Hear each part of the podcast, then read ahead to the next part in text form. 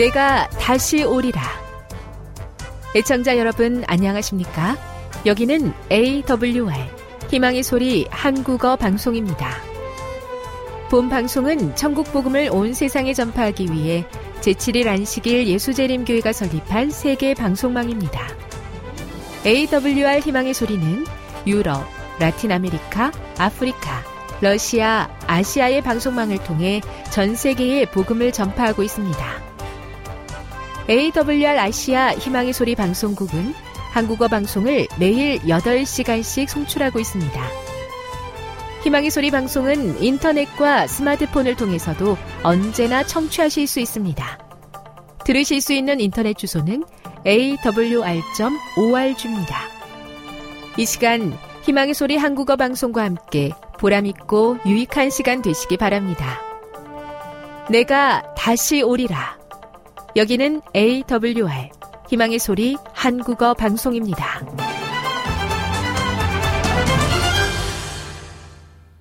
주파수 안내입니다.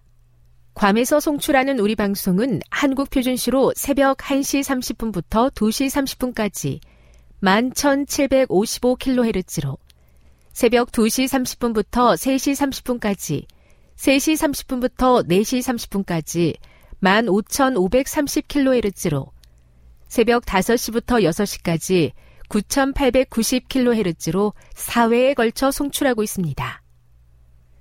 스리랑카에서 송출하는 우리 방송은 한국 표준시로 밤 9시부터 10시까지 15,530kHz로 우즈베키스탄에서는 새벽 3시부터 4시까지 새벽 4시부터 5시까지 9,760kHz로 타지키스탄에서는 밤 9시부터 10시까지 15,255kHz로 송출하고 있습니다.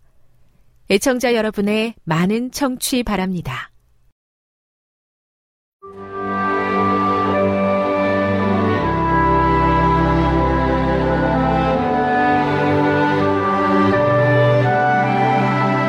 읽어주는 교과 셋째 날 1월 23일 화요일 주는 환란 중에 피난처시라.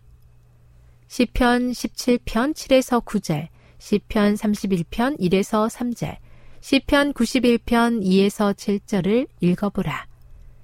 시편 기자는 환란의 때에 어떻게 하였는가? 시편 기자는 다양한 종류의 고난을 만나지만 모든 환란 가운데 피난처가 되시는 주님께 의지한다. 신뢰한다는 것은 어떤 상황에서도 자신의 삶의 주인이 하나님이심을 인정하는 자발적인 선택이다. 환란의 어려움 중에 하나님을 의지하지 않는다면 다른 어떤 상황에서도 주님을 신뢰하기 어려울 것이다. 나는 여호와를 향하여 말하기를 그는 나의 피난처요 나의 요새요 내가 의뢰하는 하나님이라 하리라는 시편 기자의 간증은 하나님과의 과거의 경험에서 비롯된 것이며 미래에 대한 신뢰를 강화시킨다. 시편 기자는 하나님의 지극히 위대하심을 기억하기에 하나님을 지존하시고 전능하신 분이라고 부른다. 시편 기자는 또한 하나님 안에서 찾을 수 있는 안전에 대해 은밀한 곳, 그늘, 피난처, 요새, 날개, 방패, 손방패, 거처로 표현한다. 시편 기자의 문화에서 이러한 심상들은 안전한 피난처를 의미한다. 광야에 장렬하는 태양과 이스라엘 역사 속 전쟁의 시기를 떠올려 본다면 그늘이 얼마나 필요하고 방패나 요새가 제공하는 안전이 어떤 의미였는지를 분명하게 이해할 수 있다. 시편 17편 8절과 마태복음 23장 37절을 읽어보라. 여기에는 어떤 심상이 사용되었으며 그것은 무엇을 의미하는가? 주의 날개의 그늘 아래는 시편에서 친밀함을 가장 잘 표현하는 은유이다. 이 은유는 어미새의 보호를 통해 위안과 확신을 이끌어낸다. 주님의 돌보심은 날개로 새끼를 보호하는 독수리와 새끼를 날개 아래에 모으는 암탉에 비유된다. 교훈입니다. 시편 기자는 환란 가운데 하나님께 의지했다. 다양한 피난처는 그들을 온전하게 인도하신 과거의 경험에서 나왔으며 미래의 인도하심에 대한 확신을 준다. 묵상. 어려운 상황 속에서 주님의 보호하심이 보이지 않는 것 같은 때에 우리는 어떻게 해야 하겠습니까? 적용. 극심하게 어렵고 충격적인 경험이라 할지라도 그것이 주님이 우리와 함께하지 않으신다는 의미는 아닌 까닭은 무엇이겠습니까? 영감의 교훈입니다. 환란 때에 피난처를 주시는 하나님. 그는 당신의 백성을 죄악 세상에서 떠나게 하시려는 것이 아니고 저들에게 절대 실족함이 없는 피난처를 가리켜 주신다. 당신의 제자들을 위한 당신의 기도는 아버지께서 저희를 세상에서 데려가시기 위함이 아니요 오직 악에 빠지지 않게 보존하시기를 위함이니이다 라는 것이었다. 그는 또 말씀하시기를 세상에서는 너희가 환란을 당하나 담대하라 내가 세상을 이기었노라고 하셨다. 정로의 계단 122에서 123 주의 날개 아래 품으시고 인도하시는 선하신 하나님을 바라봅니다.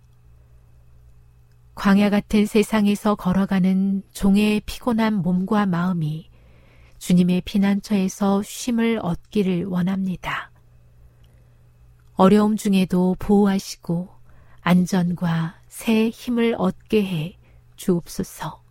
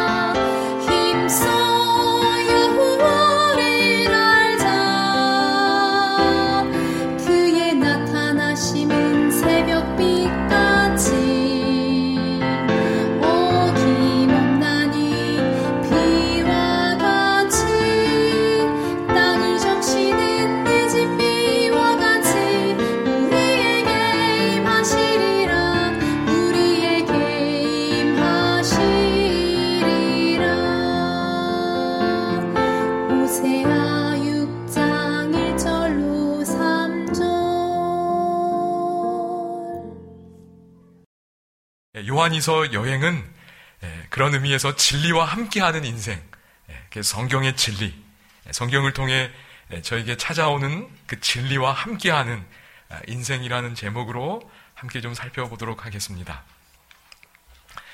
여러분 아주 옛날 멀리 떨어진 한 나라에 앞을 보지 못하는 여섯 분이 있었습니다. 근데 어느 날 어떤 소문을 듣게 됐냐면 코끼리가 마을 앞을 지나간다는 이야기를 듣게 됐어요. 그래서 비록 코끼리를 보지는 못하지만 한번 직접 만져봐야겠다. 네, 그런 소망을 갖게 됐습니다. 그래서 다른 분들의 도움을 받아, 서 코끼리를 각자가 이렇게 만져볼 수 있게 됐어요. 근데 코끼리가 워낙 크잖아요. 그러니까 다 만져보지는 못하고 부분 부분을 만져보게 됐는데 첫 번째 사람은 코끼리의 어디를 만져보게 됐지요? 상하 부분을 만져보게 됐어요. 그러더니 말하기를 코끼리를 묘사를 직접 다 이제 하기로 했는데 아, 내가 느끼기엔 코끼리는 뭐와 같다? 야, 창과 같다. 이렇게 얘기하는 겁니다. 예. 자기가 만져본 그 부분을 가지고 얘기하는 거지. 예. 그 다음에 두 번째 분은 코끼리의 어디를 만져봐서요? 코를 만져봤습니다. 예. 그러더니, 야, 내가 느끼기에 코끼리는 뭐 같아? 뱀 같아. 그러는 게. 아니, 코끼리는 하나인데 다 다르게 말하는 겁니다. 만진 부분이 달라서 그렇지. 세 번째 분은 코끼리의 이 귀 부분을 만졌어요. 코끼리가 펄럭펄럭거리지. 그러니까 뭐라 그랬을까요? 야, 내가 느끼기에 코끼리는 부채 같아. 그랬어요. 네. 코끼리는 하나인데. 그리고 네 번째 분은 큰 등을 이렇게 좀 이렇게 만져보게 됐어요. 코끼리 뭐 같다 그랬을까요? 야, 이 코끼리는 벽 같아. 뭐, 이렇게 이야기하는. 다섯 번째 분은 코끼리의 다리를 만져봤어요. 그러니까 뭐 같아요? 이게 뭔가 굵은 나무 같다는 겁니다. 마지막 분은 네, 꼬리를 만졌어요. 얘는 뭐라 그랬을까요? 아, 얘뭐 코끼리는 밧줄 같아 그랬어요. 여러분 여섯 사람이 코끼리를 각자 만졌는데 말하는 게 다 달랐어요. 전해오는 이야기에 따르면 야 나는 이거 같아 나는 이거 같아 이야기하다가 서로 싸웠답니다. 네, 내 말이 맞다가. 네, 근데 이걸 지켜보는 한 사람이 있었습니다. 이 한 사람은 예, 뭐다 코끼리의 전체 모습을 볼 수 있었어요. 그이 사람이 이 여섯 명의 예, 서로 이야기하고 논쟁하는 사람에게 와서는 뭐라고 그랬을까요? 예, 여러분 말이 다 옳습니다. 그러니 싸우지 마십시오. 그랬어요. 코끼리를 보면 이 전체 모습이지만 전체 모습을 보지 못하고 각자 부분 부분을 보고 만지고 그걸 말하는 거예요. 근데 사실 뭐 다 맞다 뭐 이렇게 이야기하는 겁니다. 그러니 싸우지 말라는 거예요. 여러분 이 이야기의 포인트가 어디에 있을까요? 이 이야기를 하는 분들은 예, 소위 말하는 종교 다원주의 혹은 상대주의 뭐 이런 거 이야기할 때 이런 이야기들을 사용합니다. 야 누가 누구든 절대 진리를 내가 안다고 말할 수 없다는 거예요. 음, 왜? 각자 부분을 만진 거니까. 그래서 서로 다른 모든 종교는 뭐 기독교든 유교든 불교든 이슬람교든 코끼리 만지는 것과 비슷하다는 거예요. 그러니 내용과 방식은 다를지라도 궁극적으로 야 같은 하나님을 사실 부분 부분을 말하고 부분 부분을 강조하니까 서로 싸우지 말자. 뭐 이런 예, 어떤 예, 주장을 하는데 이야, 이야기가 사용되곤 합니다. 여러분 그런데 이 코끼리의 비유는 실제를 잘 설명해주고 있을까요? 아, 여기 문제가 좀 있어요. 무슨 문제가 있을까요? 요거, 예, 저는 동의하지 않습니다. 예, 뭐, 그럴듯하지만, 아니에요. 문제가 있습니다. 요, 요게 문제입니다. 이 이야기에서 하나님은 어디에 비유됐어요? 코끼리에 비유된 거예요. 우리 각자가 하나님을 이렇게 이렇게 만지고 있다. 이런, 뭐 이런 겁니다. 그런데 여러분, 이 이야기에서 코끼리는 침묵하는 존재로 나옵니다. 말을 할 수가 없어요. 내가 어떤 존재인지 말을 못하고 그저 가만히 수동적으로 있는 겁니다. 사람들이 와서 뭐 하는 거예요? 만지고 느끼는 걸 이야기하는 겁니다. 예, 그렇기 때문에 사람들은 추측할 수밖에 없어요. 코끼리가 자기를 뭐 표현할 수 없습니다. 그래서 정확하게 알지 못하는 상태에 머무를 수밖에 없습니다. 그런데 여러분 성경은 하나님이 어떤 분이라고 이야기하지요? 코끼리 같은 존재가 아니에요. 침묵하는 존재가 아닙니다. 요한복음 1장 1절 같이 한번 읽겠습니다. 태초의 시작. 여러분 시간상 보면 성경에서 가장 앞선 구절이라고 생각이 됩니다. 태초예요. 아마 이 땅이 창조되기 전에 그 태초가 아닐까 생각이 됩니다. 근데 그 태초부터 계신 하나님이 자신을 일컬어서 뭐라고 표현했어요? 말씀이라고 표현했어요. 그러니까 하나님은 침묵하는 존재가 아니고 말씀이신 거예요. 여러분 지금 제가 뭐 하고 있지요? 말하고 있잖아요, 그지요? 그 영어로는 word라고 되어 있습니다. 단어예요, 단어. 하나님은 자기를 표현하시는 분입니다. 그러니까 우리가 추측할 필요가 없는 거예요. 그러니까 하나님이 자기를 표현하는 그 말씀을 우리가 받고 이해하고 받아들이면 됩니다. 추측할 필요가 없어요. 이걸 계시라고 하지요. 그리고 영감이라고 합니다. 그 계시가 전달돼서 우리에게 오는 그 모든 과정 속에 하나님의 이런 말씀이신 하나님의 역사가 있음을 믿습니다. 그러니까 추측할 필요가 없는 겁니다. 여러분 창조주와 피조물 사이에 엄청난 간격이 존재하지요. 그럼 저희가 어떻게 하나님을 알 수 있겠습니까? 그런데 하나님은 자기를 우리에게 알리기를 원하셨어요. 그 역할을 맡으신 분이 아들 하나님입니다. 그래서 그 아들 하나님의 이름이 여기 뭐라고 돼 있는 거예요? 말씀이라고 돼 있는 거예요. 그 아들 하나님을 통해 하나님의 존재가 천사들에게도 알려졌고 오늘 우리들에게도 알려졌음을 믿습니다. 그러니까 하나님의 이름은 뭐예요? 말씀입니다. 추측할 필요가 없어요. 그냥 말씀을 우리가 잘 듣고 이해하고 받아들이면 됩니다. 여러분, 태초에 말씀이 있었다는 것은 제가 지금 말이 소리를 통해 여러분들에게 전달이 되는 것처럼 태초에 뭐가 있었다는 거예요? 소리가 있었다는 겁니다. 어, 하나님의 소리가 있었어요. 그러니까 우연히 이 땅이 만들어진 게 아니라 이 세상을 창조하시는 하나님의 소리가 있었습니다. 여러분, 그리고 우리가 말을 하면 그 말에 따라서 뭐 하지요? 행동합니다.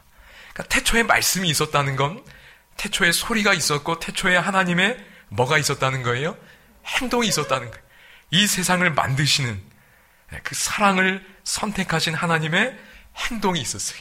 그래서 저희가 존재하는 겁니다. 여러분 이런 말, 소리, 행동을 다 모아놓으면 그게 뭐를 만드는 거예요? 이야기를 만드는 겁니다. 여러분 그래서 태초부터 하나님의 이야기가 있었어요. 그게 복음입니다. 그게 뉴스예요. 하나님이 무슨 일을 하셨지? 무슨 일을 하고 있지? 그게 뉴스이고 복음이라고 믿습니다. 예, 성경은 참 놀라운 거예요. 이런 모든 하나님의 이야기들이 태초부터 있었던 이런 이야기들이 각 시대마다 이루어졌고 그게 어디에 담겨 있는 거지요? 성경에 담겨 있는 겁니다. 그러니까 태초부터 있었던 각 시대마다 전해진 하나님의 이야기들이 여기 담겨 있는 겁니다. 여기 성경은 정말 놀랍고 재밌는 책이라고 믿습니다. 우리 아이들도 이걸 더 많이 살아갈 수 있으면 참 좋겠습니다. 여러분, 저희가 이 성경에서 놀라운 진리들을 발견하며 왔는데요. 아, 앞으로도 여기에 정말 무궁무진한 진리의 보화들이 여기에 있음을 믿습니다. 그걸 발견하는 일에 하나님께서 우리를 도와주시기를 간절히 소망합니다. 어, 이렇게 말씀드렸던 것처럼 저는 이렇게 하나님의 창조 세계와 이렇게 별로 가깝게 잘 지내지를 못했습니다.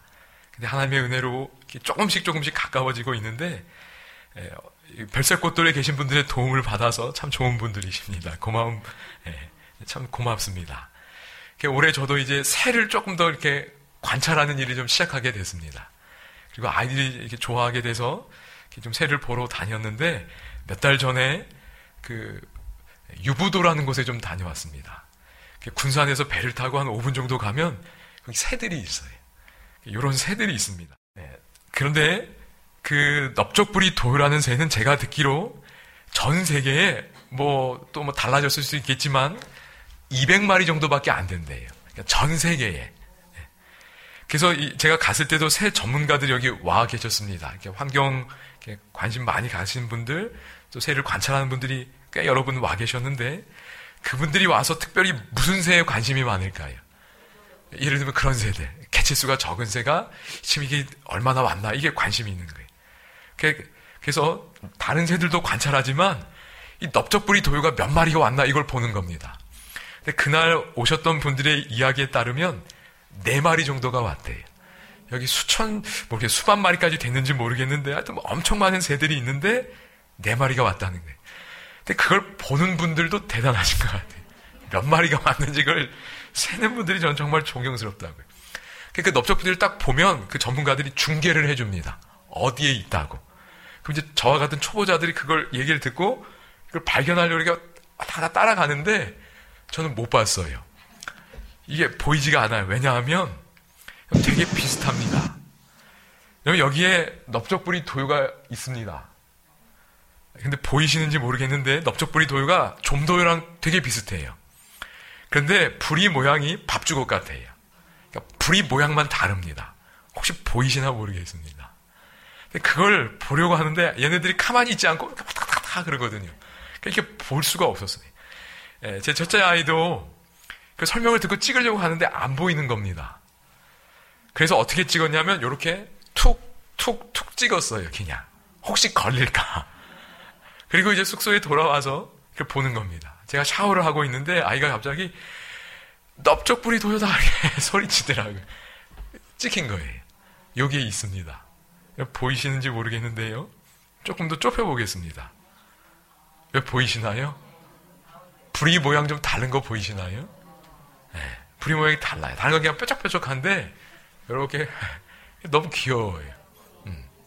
요게 딱 발견이 되면 아 이게 이게 뭔가 이게 뭔가 이렇게 기쁨이 있습니다. 이야 이게 이뻐요 너무요. 네, 그래서 아마 이렇게 새들을 또 탐조하시고 하나님도 느끼시고 하는 것 같습니다. 얘가 넓적불이 도요입니다.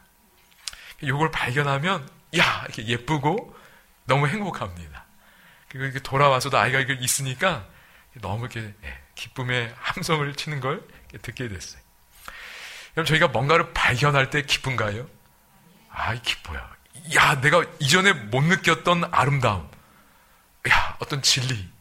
선한 뭔가를 이렇게 사람은 느끼면 감동받고 기쁘게 되어 있습니다. 하나님 그렇게 만드셨어요.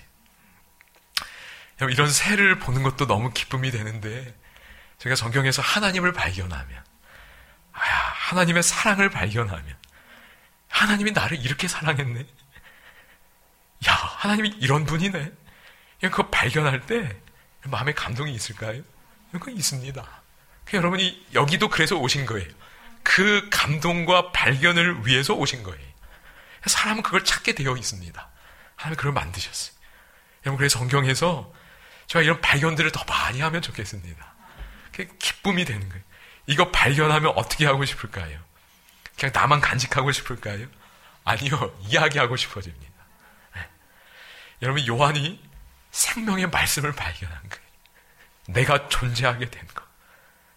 야, 이 말씀 때문에 존재했다는 걸 발견한 거예요. 얼마나 사랑이신지를 발견한 겁니다. 다시 한번 저희가 저희의 인생의 중요한 가치가 아, 이 생명의 말씀을 발견하는 일에 있다는 걸 다시 한번 확인하시면 좋겠습니다. 그래서 성경을 주신 거예요. 네, 특별히 저희가 똑똑해서 발견하는 거 아닙니다. 여기 보면 뭐라고 돼 있죠? 이 생명이 뭐 했다고요? 나타내셨다는 거예요. 그러니까 우리에게 보여주시는 겁니다.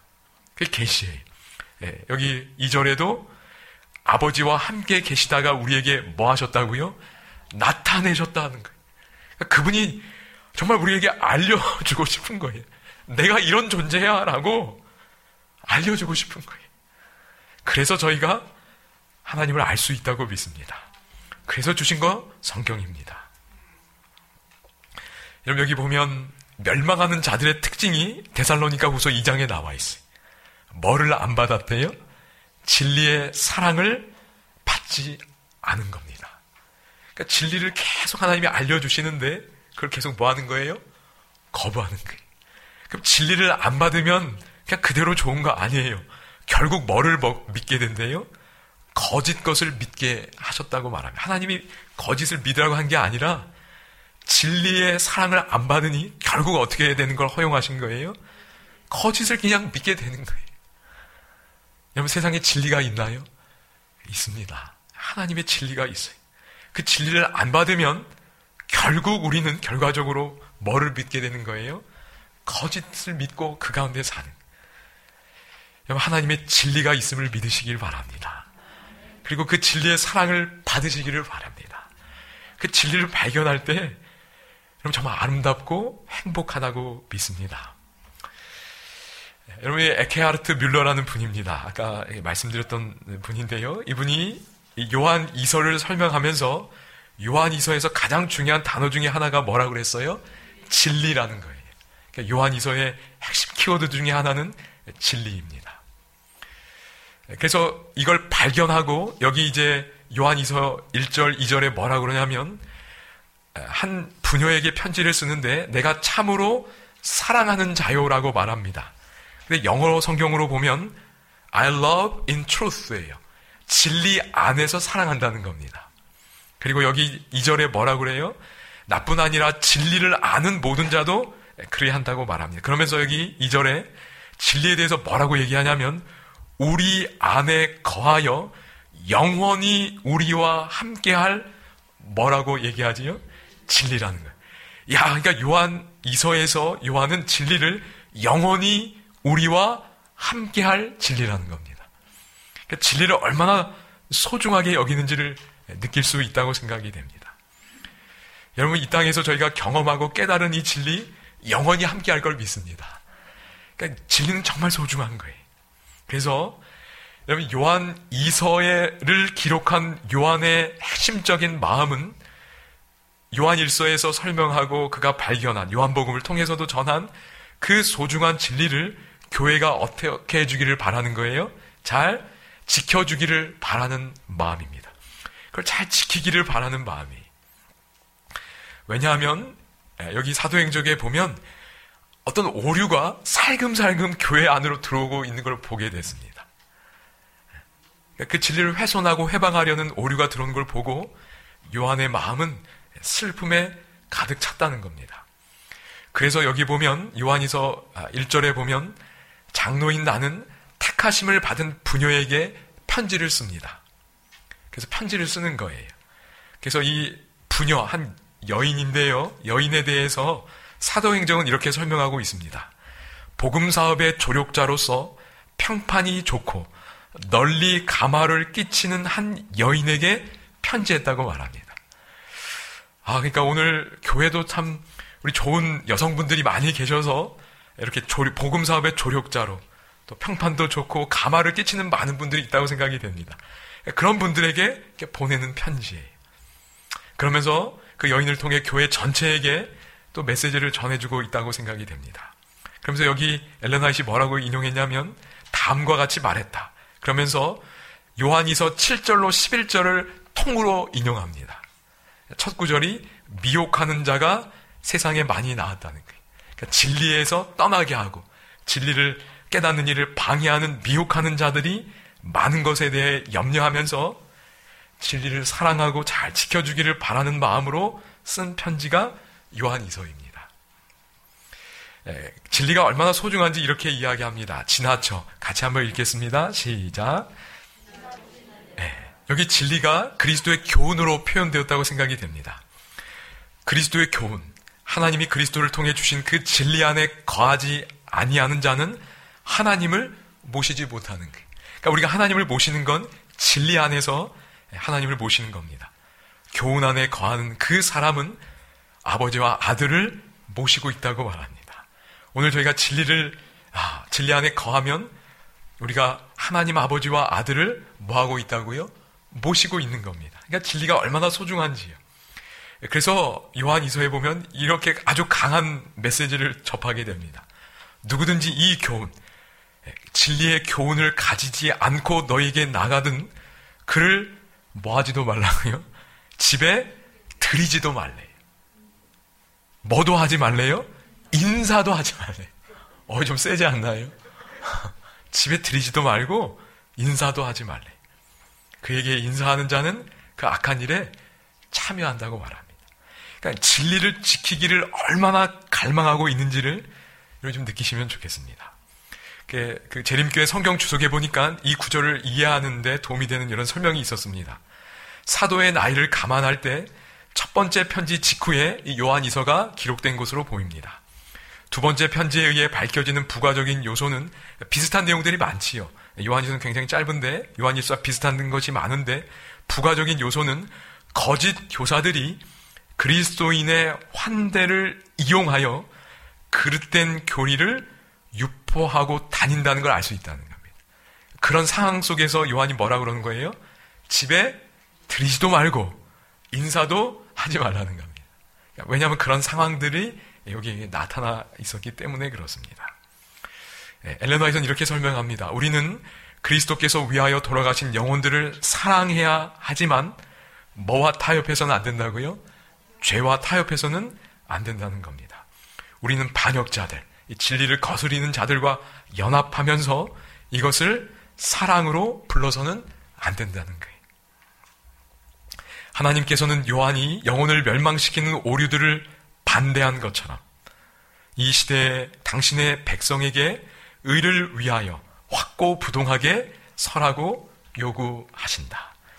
이런 진리에 대한 태도를 갖기를 하나님이 바라고 계심을 믿습니다.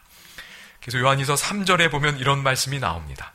은혜와 극률과 평강이 하나님 아버지와 아버지의 아들 예수 그리스도께로부터 진리와 사랑 가운데서 우리와 함께 있으리라.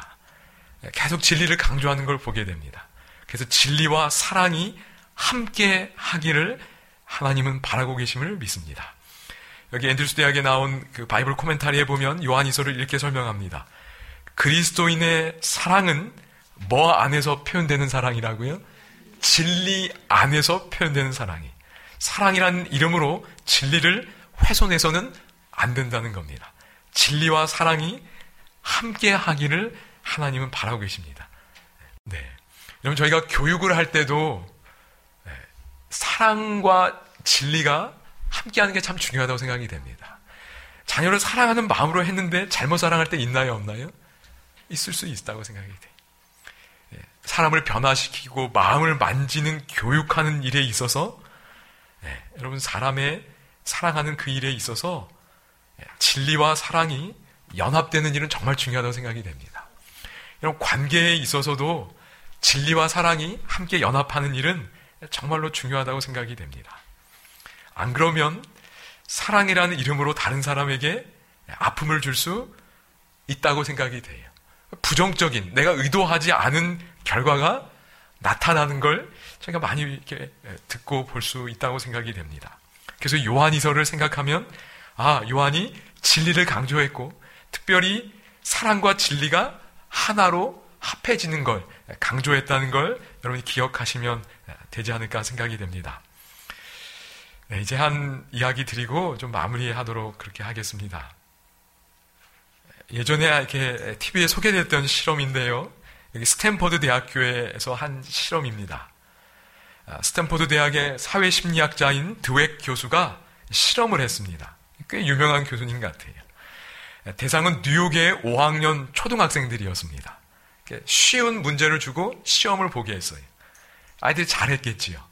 그러니까 칭찬을 했습니다. 사랑의 마음으로 학생들을 사랑하는 마음으로 격려와 칭찬을 했는데 좀 다르게 한 겁니다. 아, 처음 어떤 학생들에게는 이렇게 했어요. 절반의 학생들에게는 야, 너 참 뭐하구나? 똑똑하네. 시험 야, 잘 치네. 똑똑하네. 이랬어요. 네, 그리고 절반의 아이들에게는 야, 너 참 애썼구나. 라고 칭찬했습니다. 그러니까 아까 아, 절반의 아이들에게는 지능에 대해 예, 결과에 대해 예, 칭찬한 겁니다. 근데 이 아이들에게는 노력을 칭찬하고 과정에 대해 칭찬한 거예요. 여러분 효과가 같을까요? 다를까요? 다르다는 거예요. 그러니까 똑같이 사랑의 마음으로 해줬는데 굉장한 차이를 가져온다는 겁니다. 두 번째 시험을 보게 했어요. 이렇게 칭찬한 다음에 좀 어려워졌습니다. 그런데 예, 아, 여기 선택하게 했습니다. 어려운 시험이 있었고 그 다음에 쉬운 시험이 있었어요. 여러분 아이들이 어떤 선택을 했을까요? 과정에 대해 칭찬받은 아이들. 야 노력하니까 너 참 아유 모습이 보기 너무 좋다. 애썼어. 이런 칭찬을 받은 아이들은 90%의 아이들이 어려운 시험을 골랐답니다.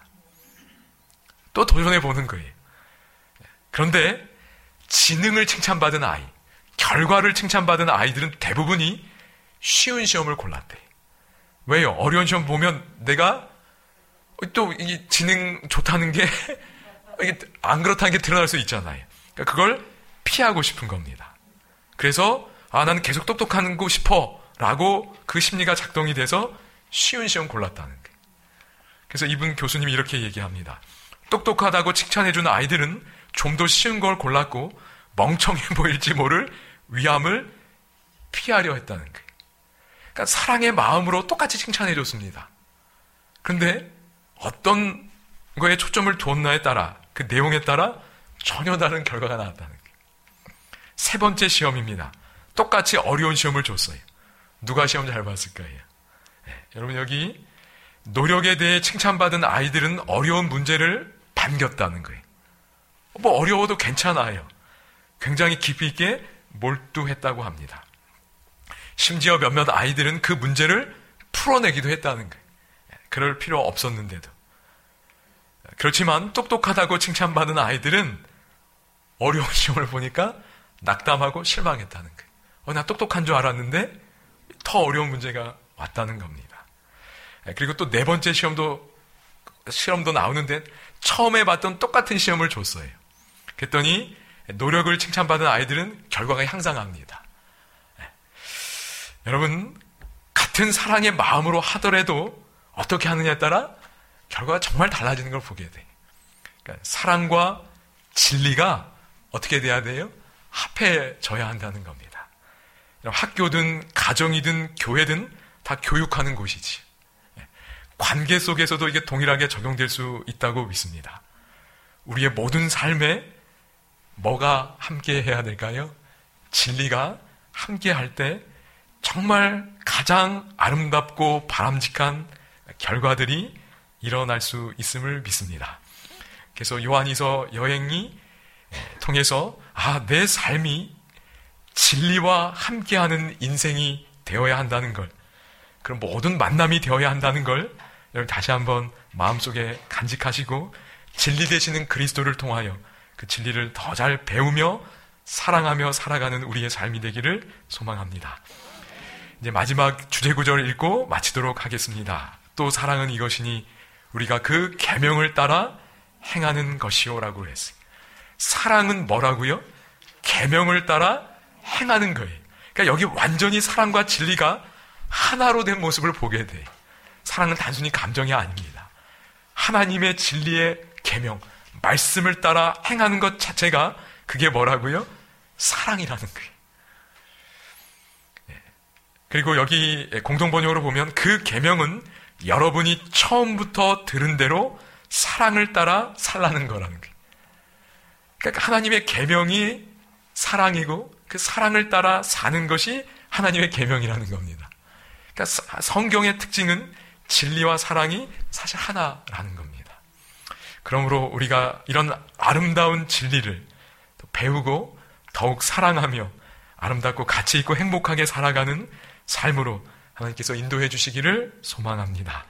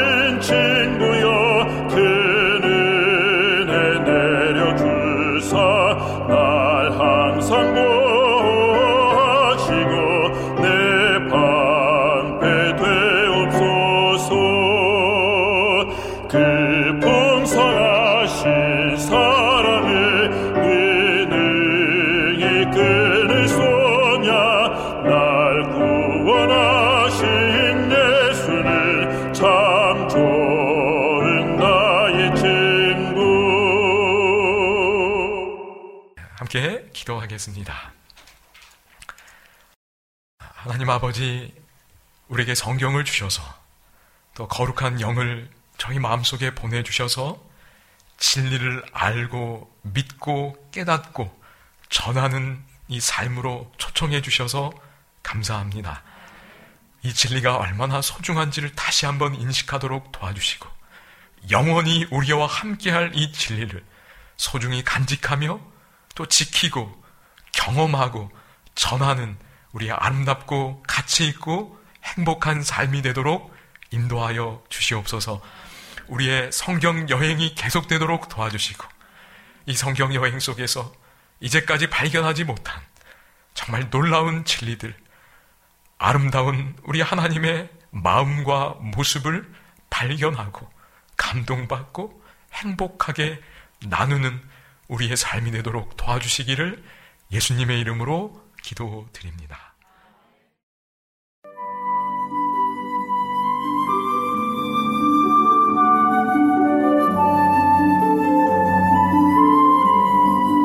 시청자 여러분 안녕하십니까?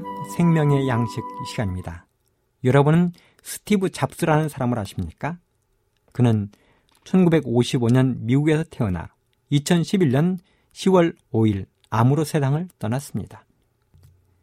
그의 인생 경력란에 보면 월트 디즈니 이사를 지냈고 1976년에는 사과마크로 유명한 애플 컴퓨터사를 설립했으며 1997년에는 애플 최고 경영자에 올랐습니다. 그랬던 그는 제54회 그래미상 시상식 평생 공로상을 받았고 2005년에는 비즈니스 위크 선정 올해 리더상 2007년과 9년에는 포춘지 선정 최고의 CEO상을 받았습니다. 제가 몇 줄 안 적어서 그렇지 스티브 잡스는 정말 유명한 인물입니다. 그는 오늘날 전 세계 사람들이 사용하는 아이폰을 2007년에 출시하여 온 세상에 스마트폰의 새 시대를 열었습니다. 하지만 오랫동안 그를 괴롭혔던 지병이 그를 일선에서 물러나게 했고 2011년 그의 꿈이었던 애플 신사옥의 착공을 보지 못한 채 56세의 젊은 나이로 숨을 거두었습니다. 온 세상에 부를 곳 하나 없던 그가 건강을 잃자 모든 것을 잃은 것입니다. 저는 지난 생명의 양식 시간에 건강도 하나님이 우리에게 주신 달란트라고 분명히 말씀을 드렸는데요. 그렇다면 우리 몸의 건강을 어떻게 지켜나갈 것인가를 우리는 깊이 고민해 보아야 합니다. 그래서 지난 시간에 우리 몸을 창조하신 하나님에 대하여 말씀을 드리다가 시간 관계로 다 말씀을 드리지 못해서 오늘 이 시간에 나머지 부분을 정리해 말씀해 드리도록 하겠습니다. 하나님은 우리 사람을 창조하시고 사람이 먹어야 할 음식에 대해서 정확하게 말씀해 주셨습니다. 그 음식이란 바로 씨 가진 채소와 열매 맺는 과일이었습니다. 그런데 사람이 범죄를 하고 에덴 동산에서 쫓겨나게 되면서 하나님은 당시 짐승들의 음식으로 허락하신 푸른 풀도 음식으로 사용을 하고 말씀하셨습니다. 한마디로 과일 위주의 음식에 오늘날 채소, 즉 채식을 허락하신 것입니다. 그러나 노아 당시 사람들의 죄악이 세상에 차고 넘치게 되고 하나님이 세상을 물로 멸망시킨 후에는 비로소 사람들에게 육식을 허락하셨습니다. 여기까지가 지난 시간에 말씀드린 내용입니다. 그러면 하나님 육식을 허락하셨으니 우리는 모든 짐승들을 우리의 양식으로 삼아야 하는가? 그렇지 않습니다. 하나님은 우리들에게 정확하게 먹을 것과 먹지 말아야 할 것을 구분해 주셨습니다. 너무도 정확하게 구분해 주셨습니다. 오늘은 바로 그 음식들을 살펴보면서 우리의 건강을 지키는 일에 우리가 최선을 다해야 하겠습니다. 먼저 육식 동물에 관한 것입니다. 레위기 11장 1절로 8절 여호와께서 모세와 아론에게 구하여 그들에게 이르시되 이스라엘 자손에게 구하여 이르라. 육지 모든 짐승 중 너희의 먹을 만한 생물은 이러하니 짐승 중 무릇 굽이 갈라져 쪽발이 되고 색임질 하는 것은 너희가 먹되 색임질 하는 것이나 굽이 갈라진 짐승 중에도 너희가 먹지 못할 것은 이러하니 약대는 색임질 하되 굽이 갈라지지 아니하였으므로 너에게 부정하고 사반도 색임질 하되 굽이 갈라지지 아니하였으므로 너에게 부정하고 토끼도 색임질 하되 굽이 갈라지지 아니하였으므로 너에게 부정하고 돼지는 굽이 갈라져 쪽발이로되 색임질을 못함으로 너에게 부정하니 너희는 이 고기를 먹지 말고 그 죽음도 만지지 말라. 이것들은 너에게 부정하니라. 그렇습니다. 하나님은 한치 오차도 없이 정확하게 구분해 주셨습니다. 육지의 모든 짐승은 두 가지 조건을 충족시키는 짐승만을 먹으라는 것입니다. 첫째는 쪽발이 되고, 둘째는 색임질을 하는 짐승이라는 것입니다. 이 두 가지 조건이 충족되어야 한다는 것입니다. 쪽발은 발이 갈라진 것이죠. 굽이. 그렇다면 이 두 가지 조건을 충족시키는 짐승들의 특징이 무엇입니까? 특징이 있습니다. 그렇습니다. 짐승 중에서도 풀을 먹는 온순한 짐승들입니다. 소, 양, 사슴, 노루, 염소 같은 짐승들입니다.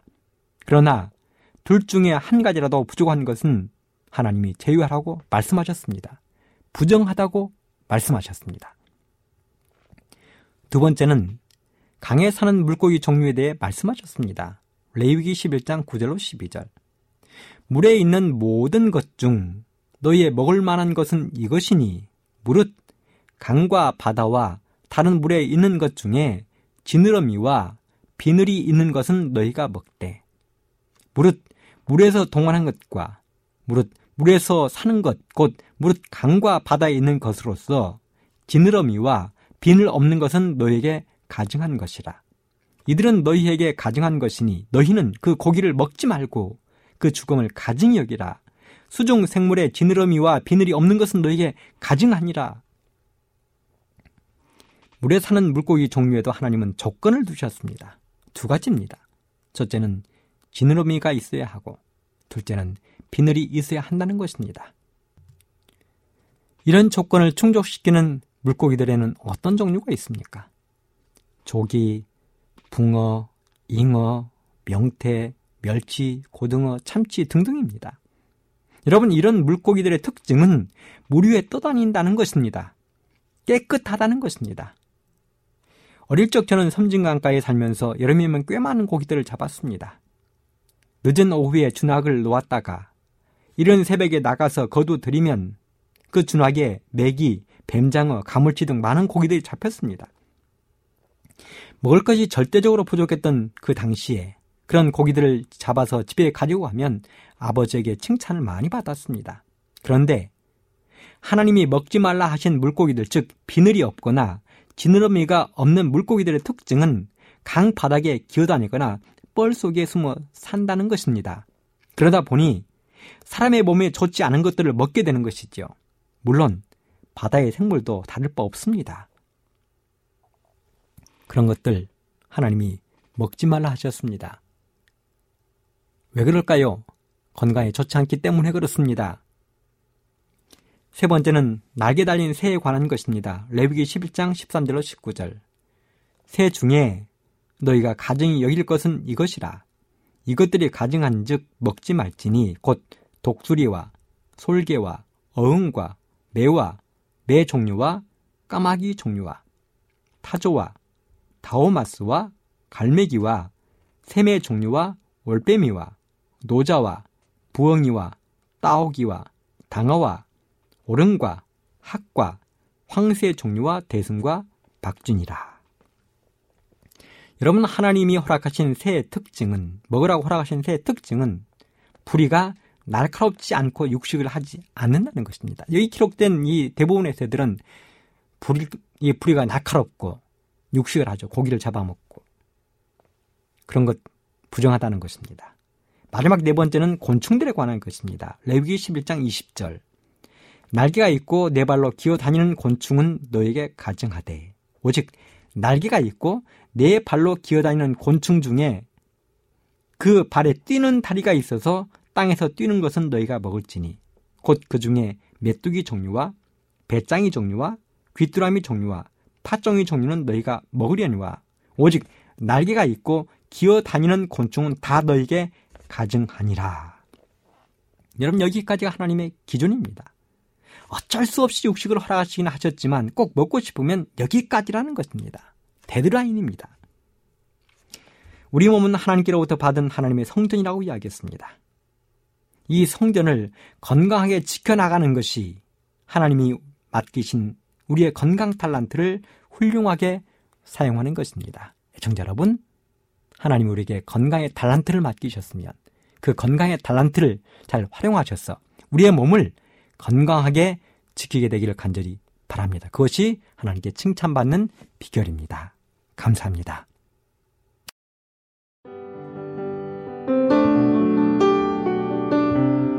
행복한 시간 되셨습니까? 지금까지 여러분께서는 AWR 희망의 소리 한국어 방송을 청취하셨습니다. 방송을 청취하시고 문의를 원하시는 분은 우편번호 02461 대한민국 서울시 동대문구 이문로 1길 11 희망의 소리 방송부 앞으로 편지나 엽서를 보내주시거나 지역번호 02-3299-5296에서 8번으로 전화 주시기 바랍니다. 지금까지 함께 해 주신 애청자 여러분들께 감사드립니다. 애청자 여러분, 다음 이 시간까지 하나님 안에서 늘 평안하십시오. 감사합니다. 내가 다시 오리라. 여기는 AWR, 희망의 소리 한국어 방송입니다.